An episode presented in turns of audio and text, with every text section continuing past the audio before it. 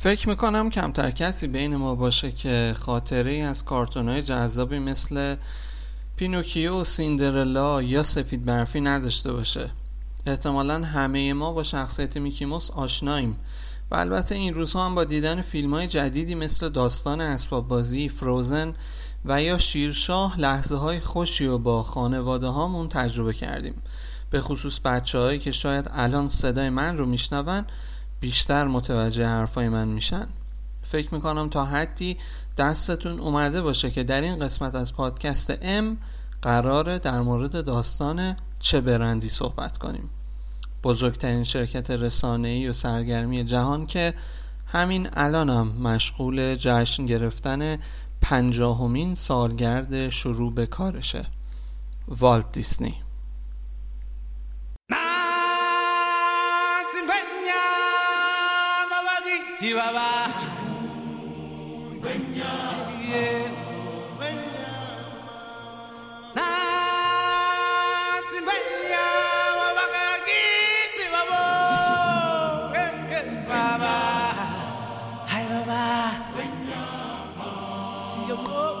سلام.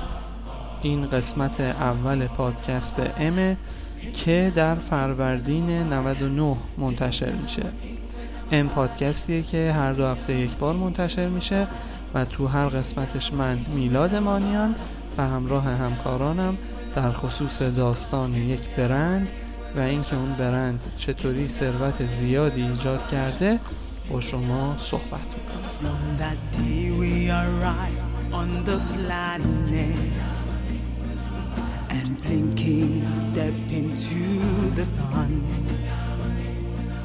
There's more to see than can ever be seen. این قسمت از پادکست رو با موسیقی متن زیبای فیلم شیرشاه اثر هانس سیمر شروع می‌کنیم. والتر دیزنی در تابستان سال 1923 در سن 22 سالگی با آرزوهای زیادی برای رسیدن به موفقیت و البته پولدار شدن به کالیفرنیا میره و اونجا فیلم کوتاهی به نام سرزمین عجایب آلیس رو می‌سازه. تو این فیلم دختر بچه‌ای به نام ویرجینیا دیویس نقش اصلی فیلم رو بر عهده داشت و با شخصیت های انیمیشن همبازی بود. والت دیزنی تصمیم داشت این فیلم رو به عنوان اولین قسمت از مجموعه داستانی کمدی های آلیس به یک توضیح کننده در نیویورک بفروشه. همین اتفاق شروعی بود تا دو برادر دیزنی شرکت خودشون رو با سهم یکسان و به نام دیزنی برادرز کارتون استودیو در همون سال تأسیس کنند. مدتی بعد و به پیشنهاد روی دیزنی اونا نام شرکت خودشون رو به والت دیزنی استودیو تغییر دادند انیمیشن های اونا فروش خوبی داشت و تونستن دفتر شرکت رو به یک ساختمون در هالیوود منتقل کنن در نهایت در سال 1927 یه شخصیت انیمیشن جدید خلق می‌کنه که اسمش رو هم می‌ذاره اسوالد خرگوش خوششانس. در عرض یک سال 26 قسمت از انیمیشن های این شخصیت جدید ساخته میشه. منتها در این بین والت یه رکب اساسی هم می‌خوره و در واقع زمانی که تصمیم می‌گیره در سال دوم مبلغ قراردادش رو با توضیح کننده افزایش بده یهو متوجه میشه که توضیح کننده بهش خیانت کرده و تمام انیموتورهای اون رو بر زده و باهاشون قرارداد بسته تا انیمیشن های اوسوالد رو در استودیوی خودش و بدون حضور والت دیزنی بسازن. و خب خیلی هم واضحه که اون موقع چیزی به اسم ارق سازمانی وجود نداشته دیگه که یهو یه گروه انیماتور رو سوار اتوبوس می‌کنن و تو شرکت جدید پیاده می‌کنن. والت بعد از این ماجرا سری میره سراغ قراردادی که با توضیح کننده بسته و اینجا می‌فهمه که بند و آب داده و حق مالکیت معنوی این انیمیشن رو نداره. این ماجرا درس سختی به اون میده و از اون به بعد هست که والت در تمام قرارداداش حواسش به این موضوع هست و خودش رو مالک همه چیزایی که می‌سازه می‌دونه. البته من یه پرانتز هم اینجا باز کنم که یه موضوع یعنی این موضوع ما به ایرانی هم داره ولی ماجرا دقیقا برعکس بود. همه ما با مجموعه خندوانه و جناب خان آشنا هستیم دیگه. عروسک جناب خان توی یک فصل در خندوانه نبود و در واقع در فصل سوم خندوانه و, در و دقیقا در همین فصل هم نزدیک بود پروژه خندوانه با سر زمین بخوره. داستان هم از این قرار بود که آقای سالار زهی تونسته بود زودتر از همه جناب خان رو ثبت کنه و خودش بشه صاحب امتیاز جناب خان. ایشون البته به نظر من خب زرنگی خاصی هم به خرج داد و گذاشت حسابی این شخصیت معروف بشه و دقیقا در اوج ماجرا یه اومد گفت که اه این جناب خان شخصیتیه که مال منه و دیگه نمی‌خوام از این شخصیت جای استفاده بشه. و به همین راحتی این شخصیت بسیار جذاب از برنامه بیرون اومد. و دلیلش هم فقط این بود که ایشون صاحب امتیاز این شخصیت بود. حتی پادرمیونی افرادی مثل خانم مرزی برومند هم نتونست این مشکل رو حل کنه و در نهایت با پرداخت حق امتیاز این شخصیت به صاحب امتیازش بود که جناب خان به خندوانه برگشت و فکر کنم رامبد جوان هم یه نفس راحتی کشید. خب پرانتز بسته.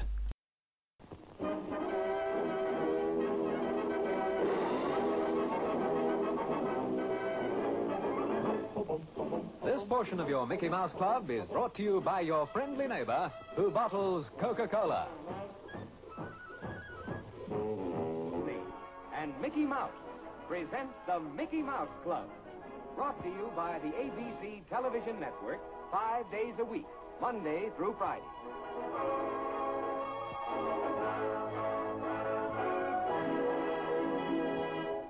و اما میکی ماوس خب بعد از دست دادن شخصیت اوسوالت والت تصمیم می‌گیره شخصیت جدیدی یعنی میکی موس رو خلق کنه.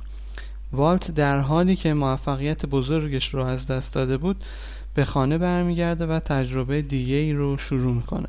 خودش گفته جرقه ایجاد میکی موس روی یک دفترچه نقاشی در یک قطار در ذهن من زنده شد. این قطار از منحتن به سمت هالیوود در حرکت بود. در اون زمان شانس کسب و کار به برادرم روی رو آورده بود و من در پایین ترین حد افول خودم بودم و به نظر می رسید بدبختی در اطراف من چرخ می‌زنه نکته بسیار جالب در مورد شخصیت میکی موس این هست که طراح اصلی شخصیت نهایی اصلا والت نبود. اون به کمک انیماتور ارشد خودش شخصی به نام یوبی ایوارکس این موش معروف رو طراحی کرد و به اون شخصیت داد. به گفته خود والت اون استعداد درخشانی در نقاشی کشیدن نداشت اما قدرت تصور و خیال زیادی داشت. والت معتقد بود که مانند معمارها نیازی نیست که پیمانکار عمومی باشید فقط لازمه بدونید که پروژه زمانی که به اتمام رسید چه ظاهر و مشخصاتی باید داشته باشه.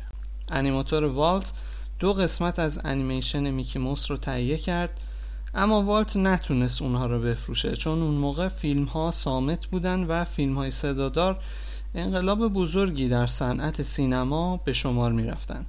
اونا قسمت سوم کارتون میکی موس رو با صدای همگام شده تهیه کردن و از اینجا بود که شخصیت میکی موس ستاره شد و بین مردم به محبوبیت فوق‌العاده ای رسید بعد اون مجموعه کارتونی بلند میکی موس ساخته شد و البته دیزنی خیلی زود و به طور همزمان مجموعه دیگهی با نام سمفونی های احمقانه تهیه کرد اون برای ساخت هر مجموعه کارتونی خودش از عوامل و شخصیت های متفاوت استفاده می‌کرد تا انیماتورها بتونن اتفاقات جدید رو فارغ از فضای تنظامیز میکی موس و همراه با احساسات و موسیقی تجربه کنند. در نهایت انیمیشن تمام رنگی گلها و درختها تونست جایزه اسکار رو برای بهترین کارتون سال برنده بشه. بعد از اون تا آخر دهه 1930 هر سال. بله هر سال یکی از انیمیشن های دیزنی برنده جایزه اسکار شد. زمانی که انیمیشن به اوج محبوبیت خودش رسید کارمندای شرکت دیزنی تازه متوجه شدند که می‌تونن از طریق شخصیت های دیزنی بازاریابی کنن و پول خیلی خوبی به دست بیارن. داستانم از این قرار بود که اونا متوجه شدن می‌تونن از محبوبیت این شخصیت ها حسابی استفاده کنن.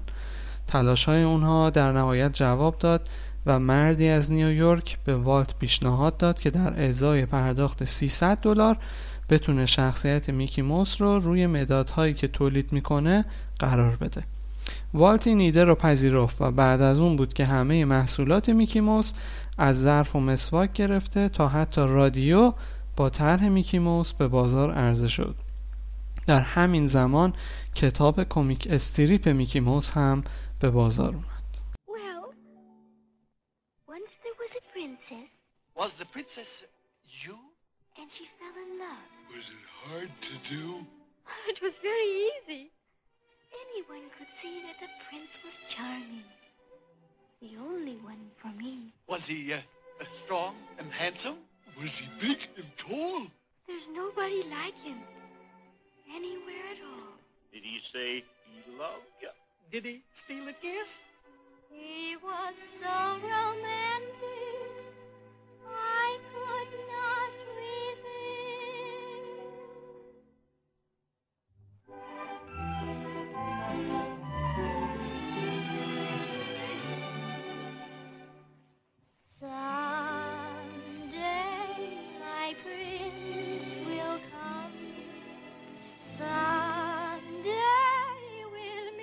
بخشایی از فیلم به یاد موندنی ملکه برفی رو با هم شنیدیم. یه شب در سال 1934 والتر دیزنی به انیماتورهای خودش گفت که قصد داره یه فیلم انیمیشن بلند بسازه و براشون داستان سفید برفی و هفت کوتوله رو تعریف کرد. چند نفر با این ایده مخالفت کردند اما شور و اشتیاق والت دیزنی در نهایت تونست همشون رو جذب کنه و کار به صورت جدی روی این پروژه شروع شد. شاید براتون جالب باشه اما خوبه بدونید که ساخت این فیلم سه سال طول کشیده اما در نهایت در کریسمس 1937 ساخت این فیلم به پایان رسیده. این فیلم مورد استقبال بی سابقه مردم قرار گرفت.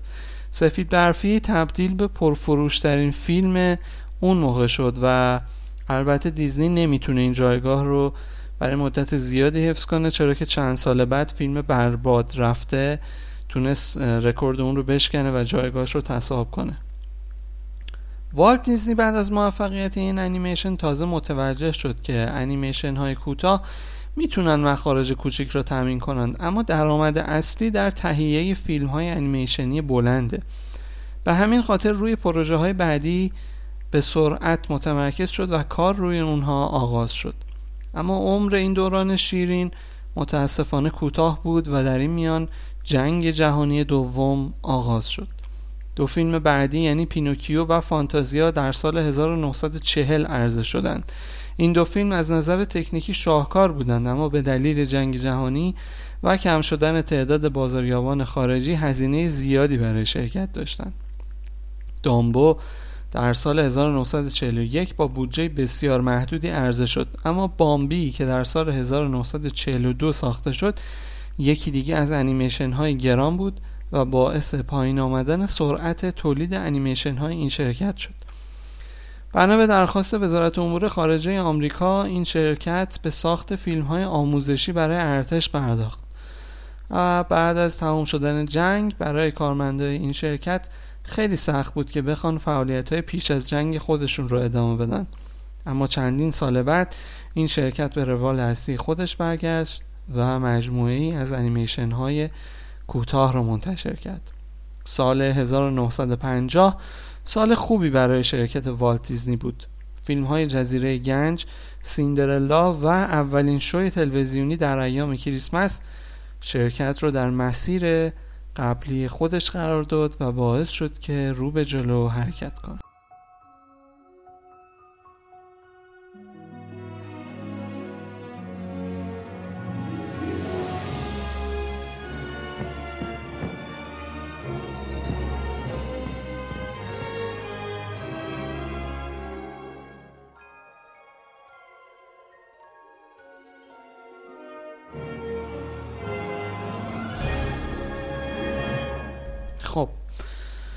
دیزنی نه تنها تو زمینه ساخت انیمیشن تونسته بود موفقیت های زیادی داشته باشه بلکه تونست افقهای روشنی رو هم در بخشهای دیگه صنعت سرگرمی برای خودش و مشتری های خودش به وجود بیاره.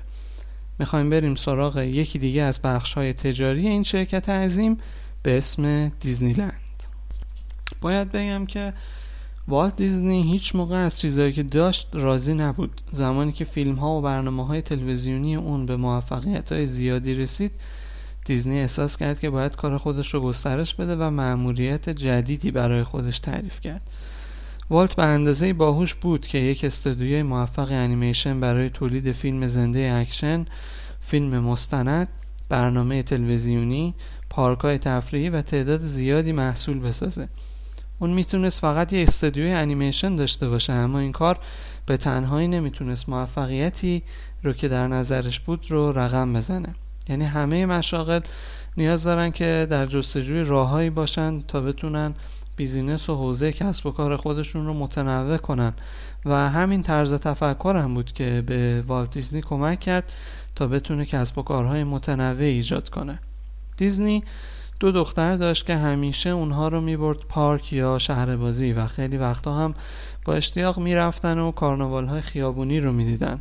اما مشکل اینجا بود که همیشه در همه این مراکز تفریحی پدر و مادرها باید روی نیمکت یا صندلی میشستن و بازی بچه هاشون رو از دور تماشا می‌کردن. از طرفی والت متوجه شد که وسایل بازی هم بسیار کثیفن و مسئولان تعمیر و راه اندازی این دستگاه های بازی هم خیلی خشن و گستاخن. این مسئله خیلی داستان شده بود دیگه که اگر از عینک کارآفرینی بهش نگاه کنیم یه فرصت ایدئال برای دیزنی و همکاراش بود تا بتونن این مشکل رو رفع کنن. در واقع دیزنی با خودش فکر کرد باید یه پارکی وجود داشته باشه که پدر و مادرهای بچه ها هم بتونن همراه با فرزنداشون حسابی خوش بگذرونن. اون محل یه محل تمیز و ایمن باید می بود تا والدین فرزندان خودشون رو با خیال راحتی به اونجا ببرن. دیزنی خیلی روی این مسئله فکر کرد و بعد از چند سال فکر کردن و برنامه ریزی نهایتا در تاریخ 17 جولای 1955 پارک جدید خودش یعنی دیزنیلند رو افتتاح کرد. تبدیل دیزنیلند از ایده به شهر بازی بزرگی که امروز در سرتاسر سر جهان دیده میشه مشکلات زیادی رو برای والت به همراه داشت. سرمایه گذاره شرکت سعی می‌کردن که اون رو از دوشواری های مسیر پیش رو آگاه کنن و یه جورایی منصرفش کنن. اونا حتی به دیزنی پیشنهاد دادن که بره یه چند وقتی رو استراحت کنه تا بلکه ذهنش از پرداختن به پروژه جدید رها بشه. حتی برادرش روی هم از ایده والت استقبال نکرد و معتقد بود شهر بازی بازده مالی نداره. والت دیزنی برای جذب سرمایه مورد نیازش برای ساخت شهر بازی خیلی تلاش کرد. تا آخرش رفت سراغ صنعت تلویزیون. اگرچه در آن سالها اعتماد زیادی به شرکت های بزرگ صنعت نمایش نمی‌شد والت در نهایت با شبکه تلویزیونی ABC قرارداد امضا کرد. والت در ازای دریافت سرمایه 5 میلیون دلاری به ABC توافق کرد تا سریال انیمیشن های کوتاه میکی موس رو از طریق این شبکه پخش کنه پس از دریافت سرمایه از شبکه تلویزیونی ABC بلافاصله فرایند ساخت شهر بازی دیزنیلند در زمینی به وسعت 650 هزار متر مربع در 16 ژوئیه 1954 در آنهایم کالیفرنیا آغاز شد. مجموع سرمایه خرج شده در این پروژه به 17 میلیون دلار رسید و در نهایت در 17 ژوئیه 1955 یعنی دقیقا یک سال بعد اولین دیزنیلند افتتاح شد. افتتاح این مجموعه به قدری با اهمیته که میشه اون رو نقطه عطفی هم برای ABC و والت دیزنی و کل جامعه آمریکا در نظر گرفت. دیزنیلند به سرعت به نمادی برای آمریکا تبدیل شد. آمار افرادی که تا همین سالهای اخیر از دیزنیلند آنهایم بازدید کردن به حدود 17 میلیون نفر می‌رسه. خود والت دیزنی در مورد این پارک گفته که اگر قوه تخیل من وجود نداشت این پارک هیچ وقت نمی‌تونست به این شکل ساخته بشه و در این حد محبوب بشه. در طی این سالها جاذبه های زیادی به این پارک اضافه شد و جالب اینجاست که هنوز هم درست این سال 1955 از این پارک استقبال میشه.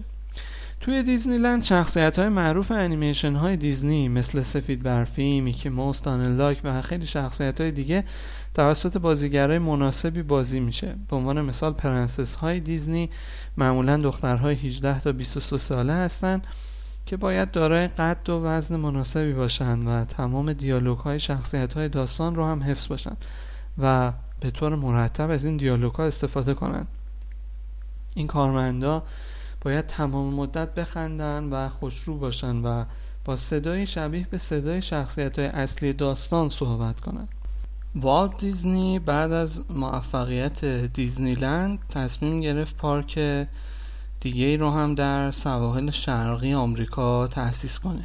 این شرکت زمینی رو توی فلوریدا خریداری کرد و ساخت دیزنی ورلد از همون موقع آغاز شد. این پارک در تاریخ یک اکتبر سال 1971 افتتاح شد و برخلاف دیزنیلند پروژه بسیار با شکوه تری بود چرا که دارای زمین گلف هتل و مراکز خرید هم بود.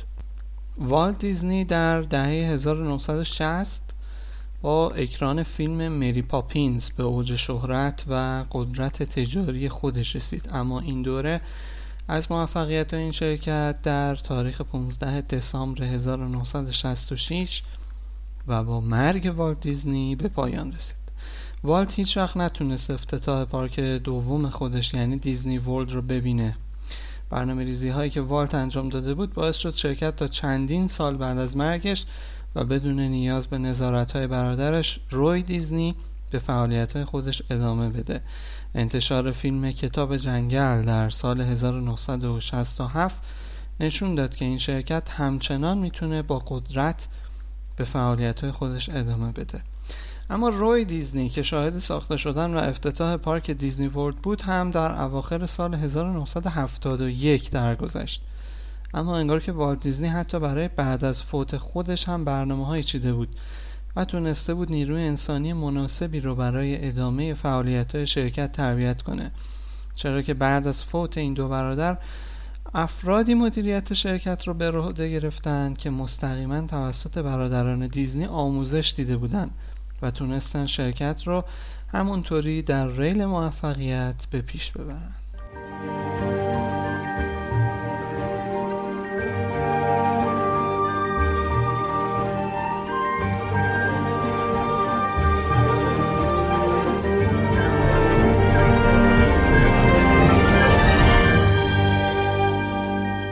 خب بد نیست که برگردیم و یه چرخی هم توی زندگی شخصی والت دیزنی بزنیم.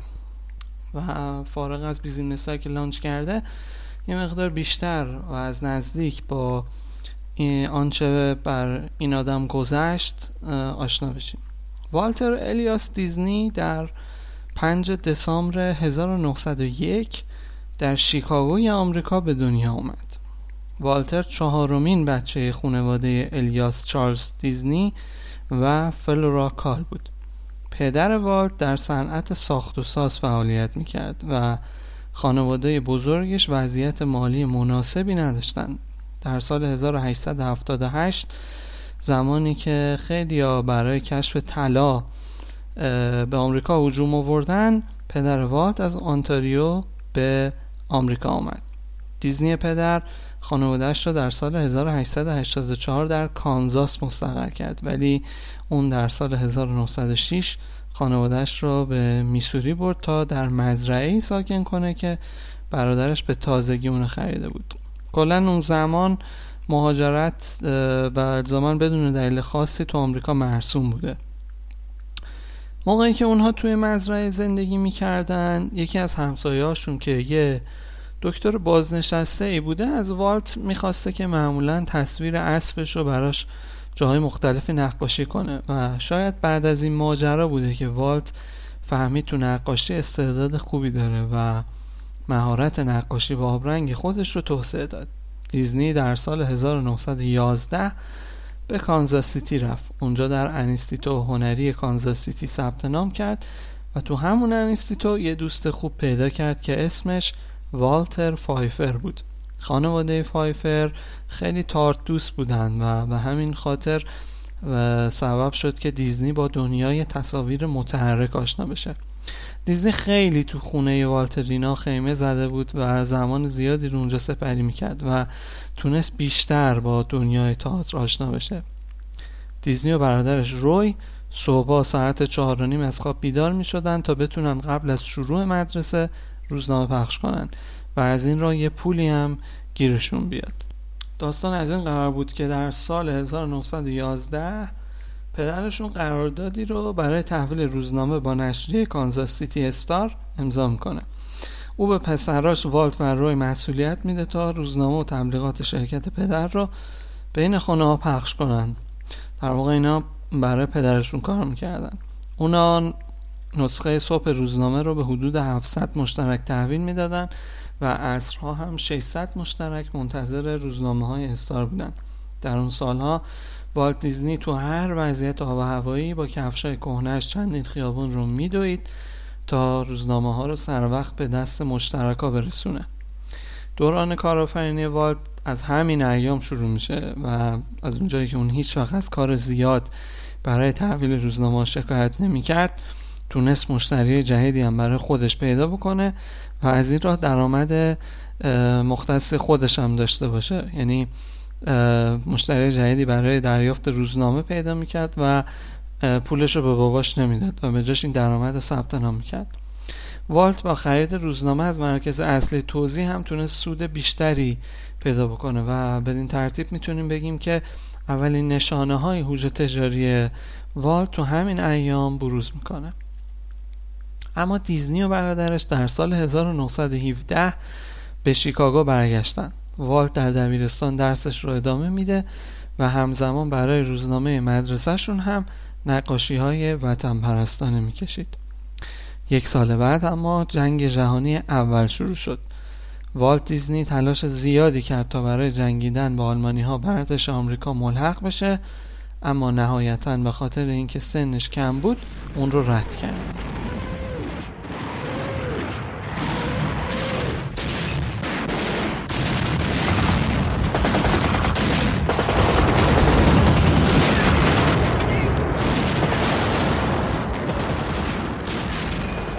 والت خیلی تلاش کرد که بتونه بره به ارتش آمریکا محلق بشه.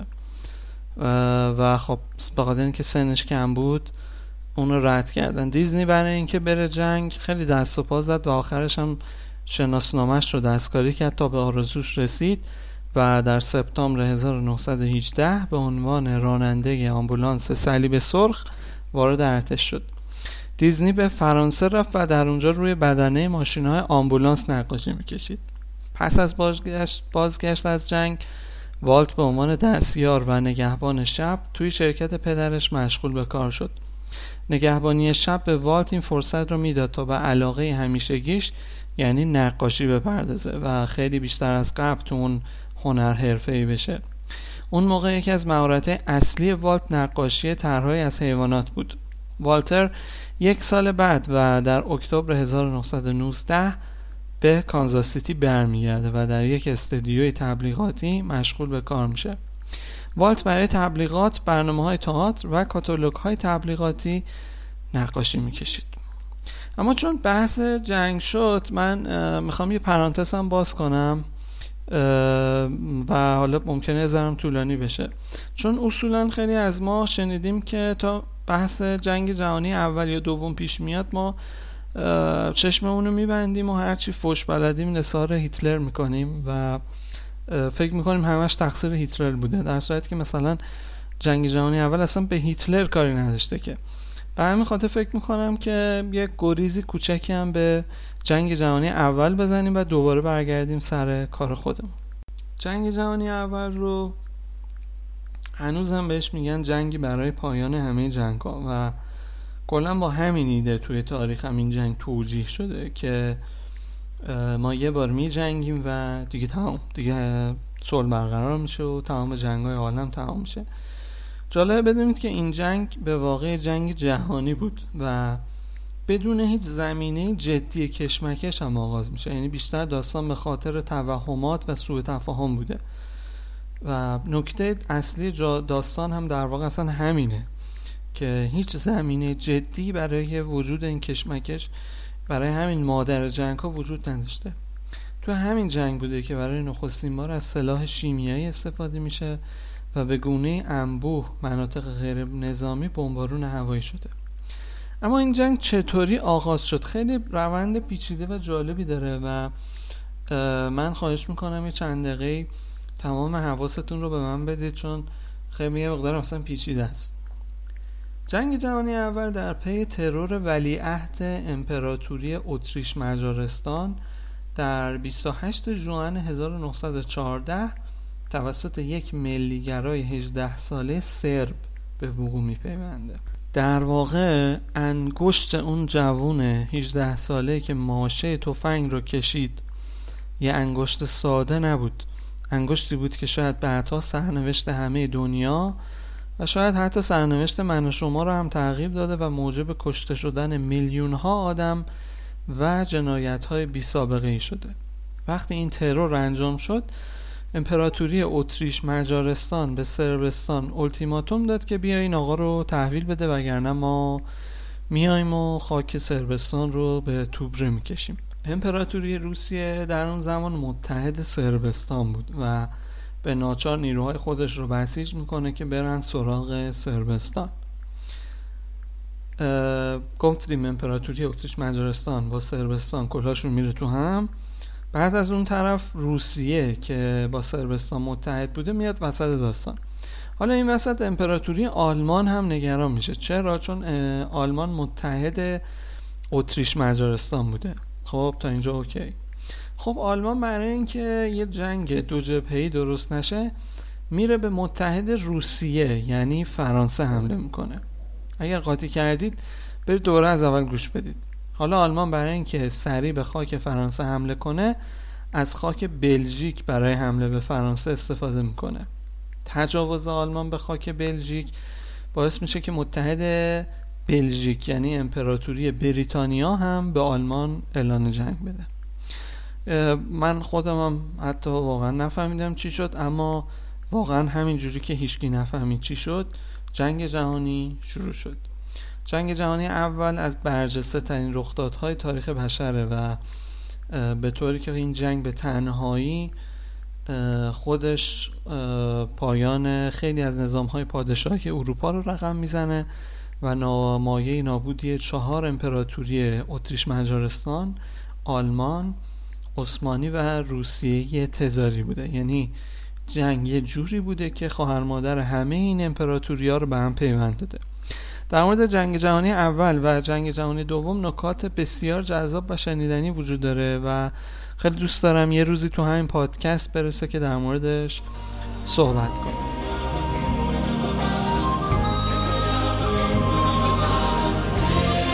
خب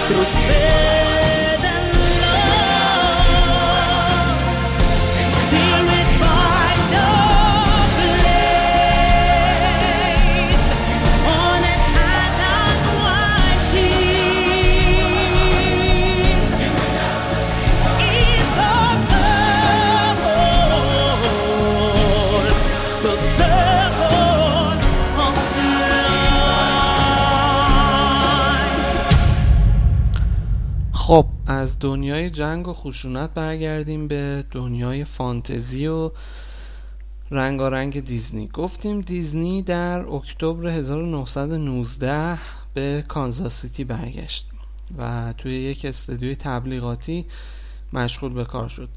والت برای تبلیغات برنامه های تئاتر و کاتالوگ های تبلیغاتی نقاشی می‌کشید. یکم بعد دیزنی و همکارش کسب و کار خودشون رو به عنوان سازنده تبلیغات راه اندازی کردن.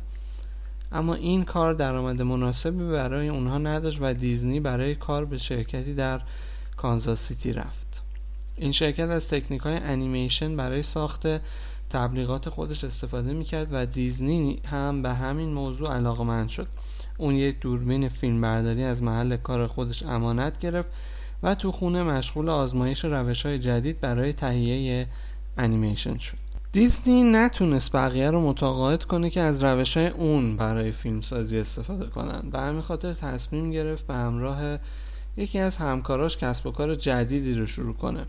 مشتری اصلی اونا هم تئاتری به نام نیومن بود که انیمیشن اونا رو تو سالن خودش پخش می‌کرد. دیزنی بعد از مدتی تعدادی انیماتور استخدام کرد اما نتونست به درآمدی که می‌خواد برسه. به همین خاطر مشغول تهیه کارتونی به نام سرزمین عجایب آلیس شد. این کارتون که ترکیبی از واقعیت و انیمیشن بود تونست راه را برای ورود به هالیوود باز کنه. اگرچه در اون موقع نیویورک مرکز صنعت کارتون بود. اما والت به لس آنجلس رفت چون برادرش اونجا بود و دوره نقاهت بیمالی سل رو میگذروند. بعد از موفقیت فروش سرزمین عجایب آلیس و راه اندازی شرکت والت دیزنی دختری به نام لیلیان بانز برای کار به شرکت اونها اضافه شد و البته لیلیان و والت در سال 1925 با هم ازدواج کردند. اونا 8 سال بعد یعنی در سال 1933 صاحب دختری شدن و اسمش رو هم دایان گذاشتن لیلیان و والت سه سال بعد دختر دیگه به نام شارون رو هم به فرزند خوندگی قبول کردن والت دیزنی در کل سالهایی که فعالیت هنری می‌کرد تونست 26 جایزه اسکار برنده بشه. والت بعد از جنگ جهانی اول تبدیل به یک فرد سیگاری قهاری شد و به همین خاطر هم سیگار در نهایت اون از پا در آورد. چرا که در سال 1966 دکترها تشخیص دادن که اون سرطان ریه داره و وقتی که والت رو در بیمارستان بستری کردن فقط ده روز بعد از تولد 65 سالگیش درگذشت. والت به مرد ثروتمندی تبدیل شده بود و ارزش املاکش در اون زمان به 20 میلیون دلار می رسید والت 45 درصد از اونها رو برای همسر و فرزنداش به ارث گذاشت 10 درصدش رو به خواهرش و برادرزاده هاش بخشید و 45 درصد باقی مانده رو هم به مراکز خیریه اهدا کرد.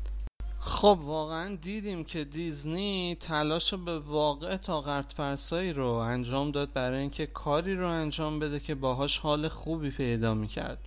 دیزنی تو همه سالهایی که دنبال رسیدن به هدفهاش بود یه خط مستقیم رو طی کرد و اون همین بود که کاری رو انجام بده که دوستش داشت.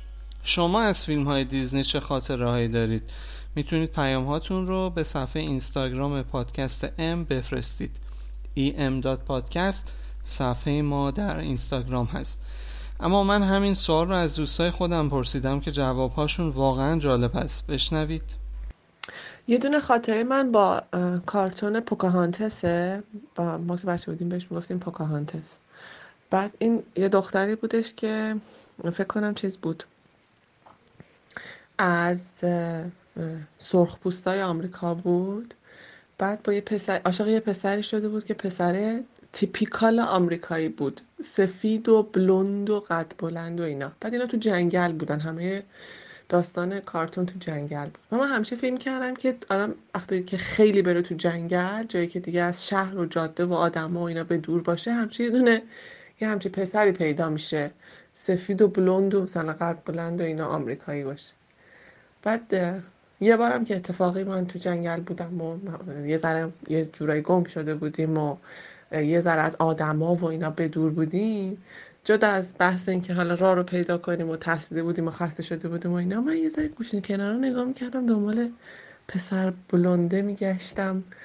ببینم که یه جایی مثلا پیدا میشه یا نه. یه خاطره دیگه من با توی استوری یکه. اوایل که توی استوری اومده بود مثلا دفعه اول دوم که من اینو دیدم یه ذره فکر می‌کردم که یکی دو بار فکر می‌کردم که اگه واقعا اصاب بازی آدم دست به یکی کنن چجوری میشه؟ بعد من یک دو تا اسباب بازی داشتم که به اینا اسم آدم داده بودم و یه ذره شخصیت آدمیزاد داشتن و مثلا دوست بودم باهاشون عروسک بودن بعد واقعا یه جورایی چیز شده بودم. یه جورایی باشون مهربون تر شده بودم. یه ذره هواشون رو داشتم که اونام هوای منو داشته باشن. خیلی بر علیه من دست به یکی نکنن. تیم نشن. خب راجع به کارتون های دیزنی اونجوری که یادم میاد من توی بچگیم حالا احتمالا به خاطر شرایطی که داشتم و مرتب نمی‌دونم مرتب تو سفر بودیم یا یه جوری بود که خیلی امکانه اینو نداشتم به خاطر شغل پدرم خیلی مأموریت می‌رفت و خیلی امکان اینو نداشتم که فیلم های ویدیویی بر خودم جمع کنم یا مثلا بتونم اون زمان یادمه که انیمیشن های میکی موس خیلی روی بورس بود و اینا یا سیندرلا زیبای خفته اینا رو خیلی زیاد نگاه کنم. میده بودم دوست داشتم ولی خیلی اصلا اینطوری نبودم که درگیر کارتونا بشم. کارتونای دیگه رو بیشتر دوست داشتم مثلا دکتر ارنست یا زنان کوچک این مدل کارتون ها رو. خیلی اهل در واقع شیفته پرنسس های دیزنی نبودم. اما نمی‌دونم ورق چطوری برگشت روزگار چجوری رقم خورد که الان یه دختر دارم که واقعا شیفته پرنسس هاست یه جور خیلی عجیبی اصلا دیوانه پرنسس های دیزنیه.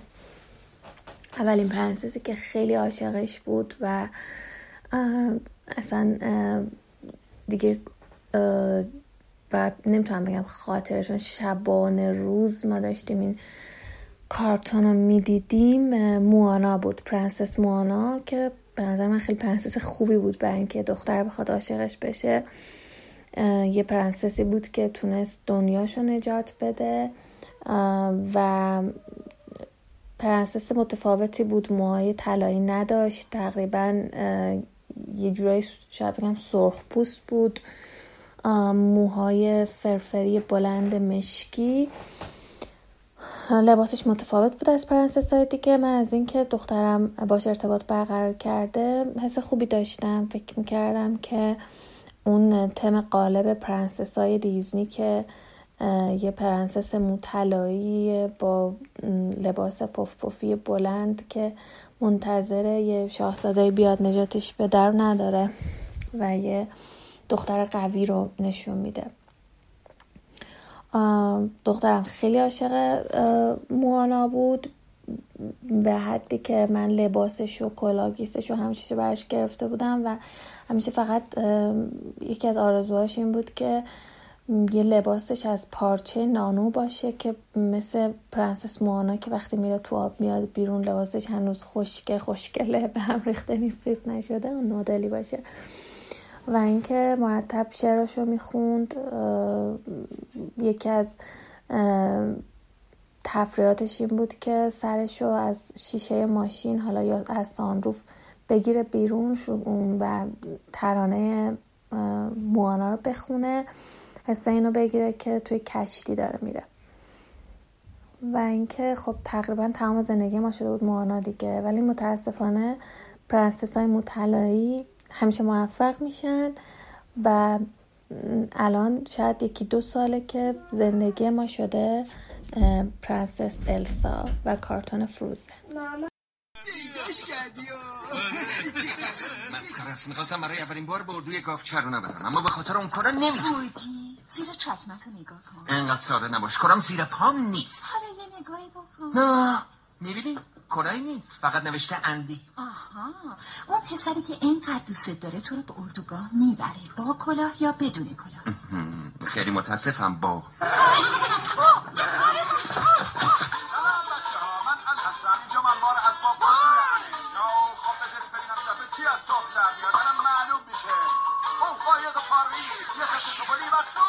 خاموشش کن این یکیه باید این مرد خسته کننده دوستان دوستان خیلی خوب من هم خبر خوب دارم. هم خبر؟ چه خبری؟ چه خبری؟ بگو چی شده؟ خبر خوب اینه که کلاه پیدا کرد کلام کلام. متشکرم متشکرم متشکرم. کجا پیداش کردم؟ این هم خبر بعد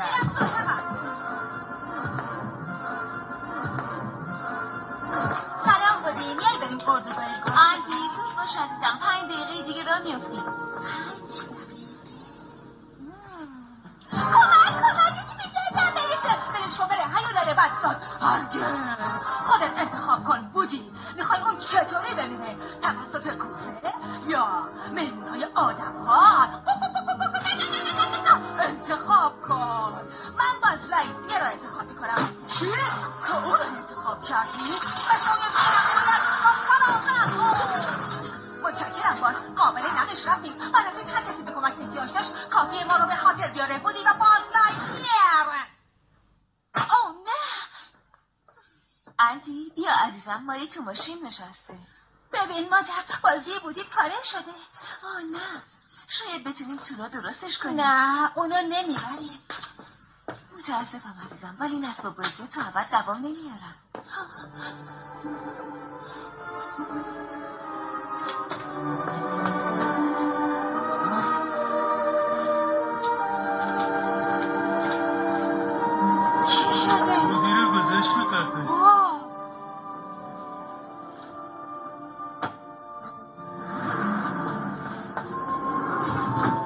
چی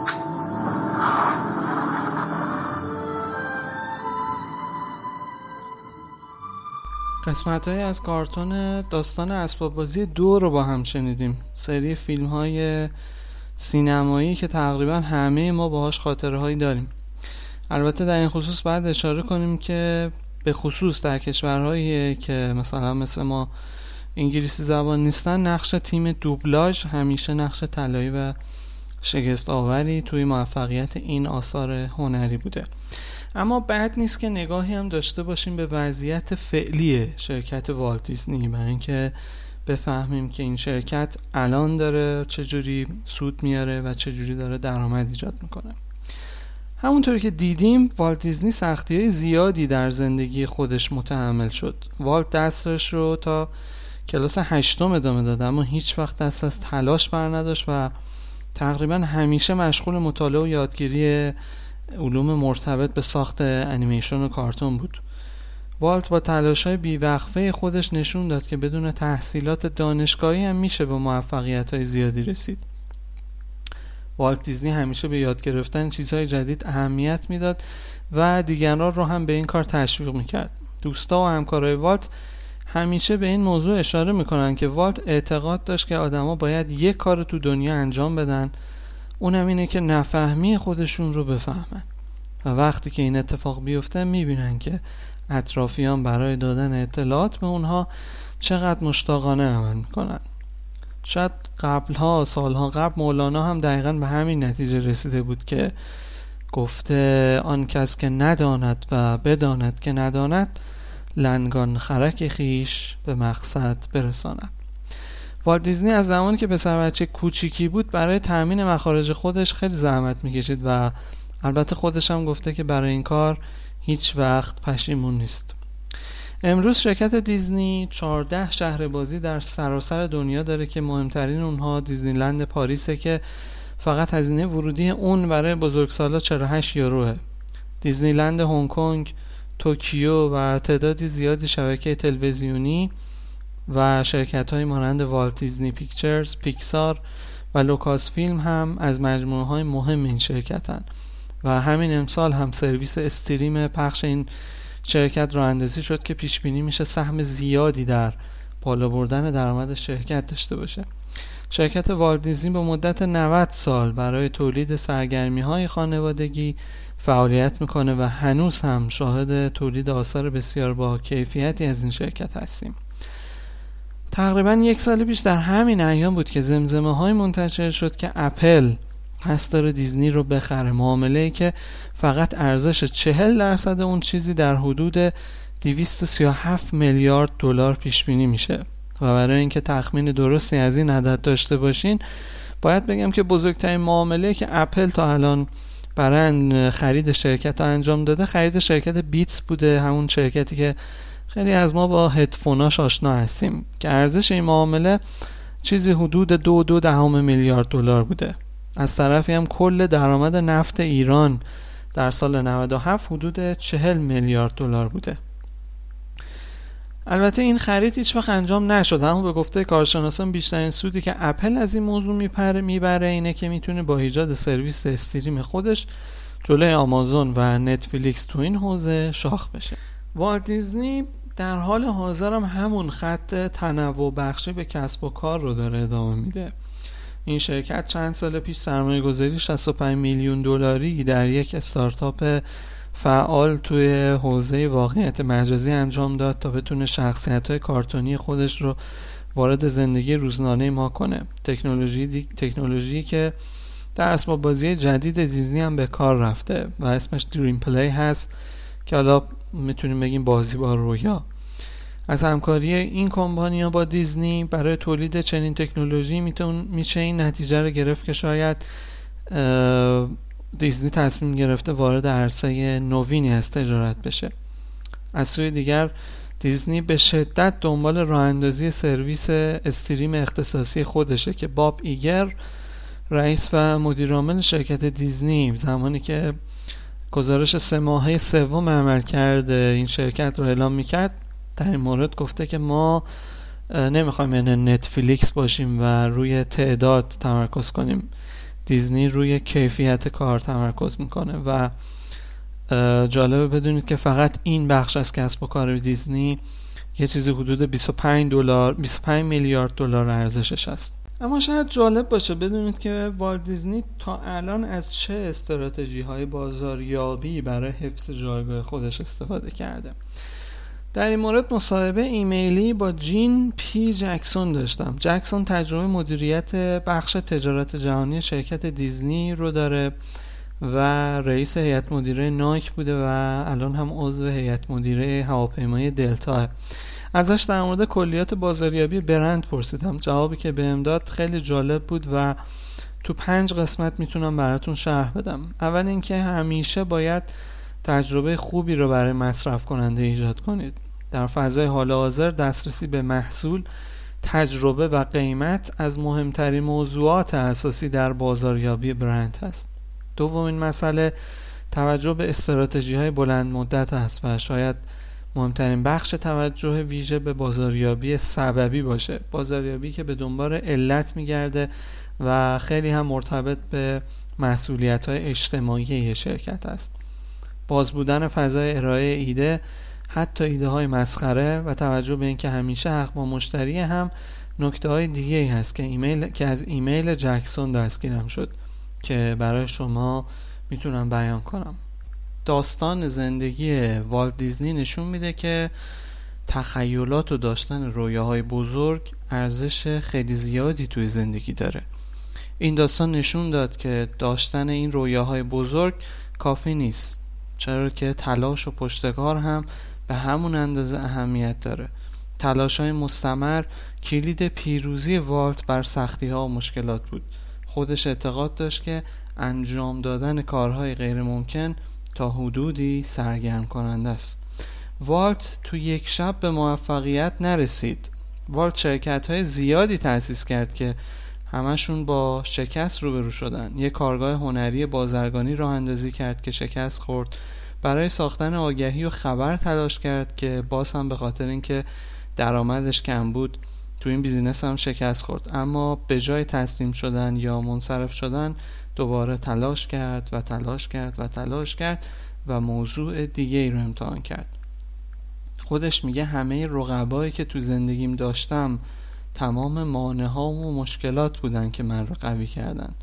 تا زمانی که این اتفاق رخ نده اون رو درک نمی کنید یه شکست سخت ممکنه برای شما بهترین اتفاق در دنیا باشه. و البته این را هم اضافه کنم که کسب و کار همیشه به سمت بالا نیست همیشه سودآور نیست و جنسش از نوع فراز و نشیبه و همین الان که داریم با هم صحبت می‌کنیم زیان مالی والت به خاطر شیوع بیماری کرونا چیزی حدود 175 میلیون دلار برآورده شده. و اگر می‌خواید دوباره تخمینی از این عدد پیدا کنید شما رو ارجاع میدم به درآمد نفتی ایران در سال 97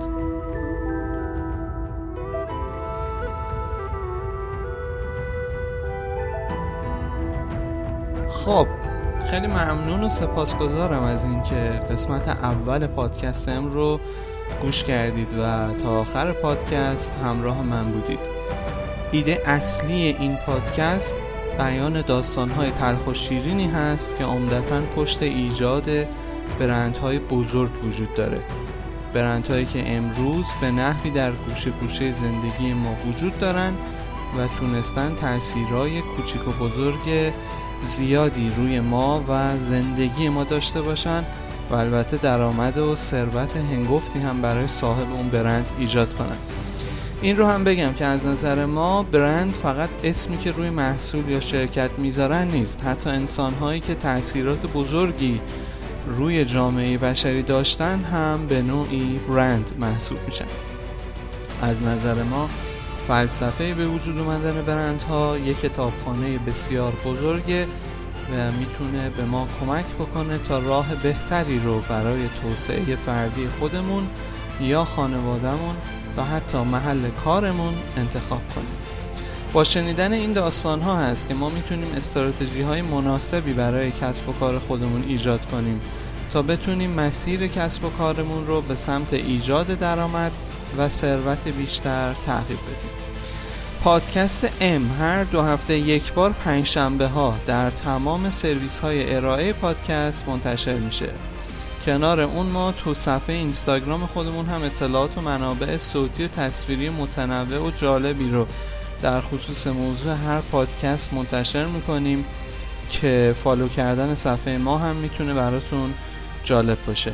em.podcast آدرس صفحه ما در اینستاگرام هست. ما سعی داریم حتی برندهای ایرانی رو هم در این سری از پادکست ها معرفی کنیم. پس اگر فکر می‌کنید برندهایی هستن که بتونن تو این پادکست معرفی بشن حتما با ما در میون بگذارید. بازم ممنون که به ما گوش کردید و ما رو به دوستای خودتون معرفی می‌کنید.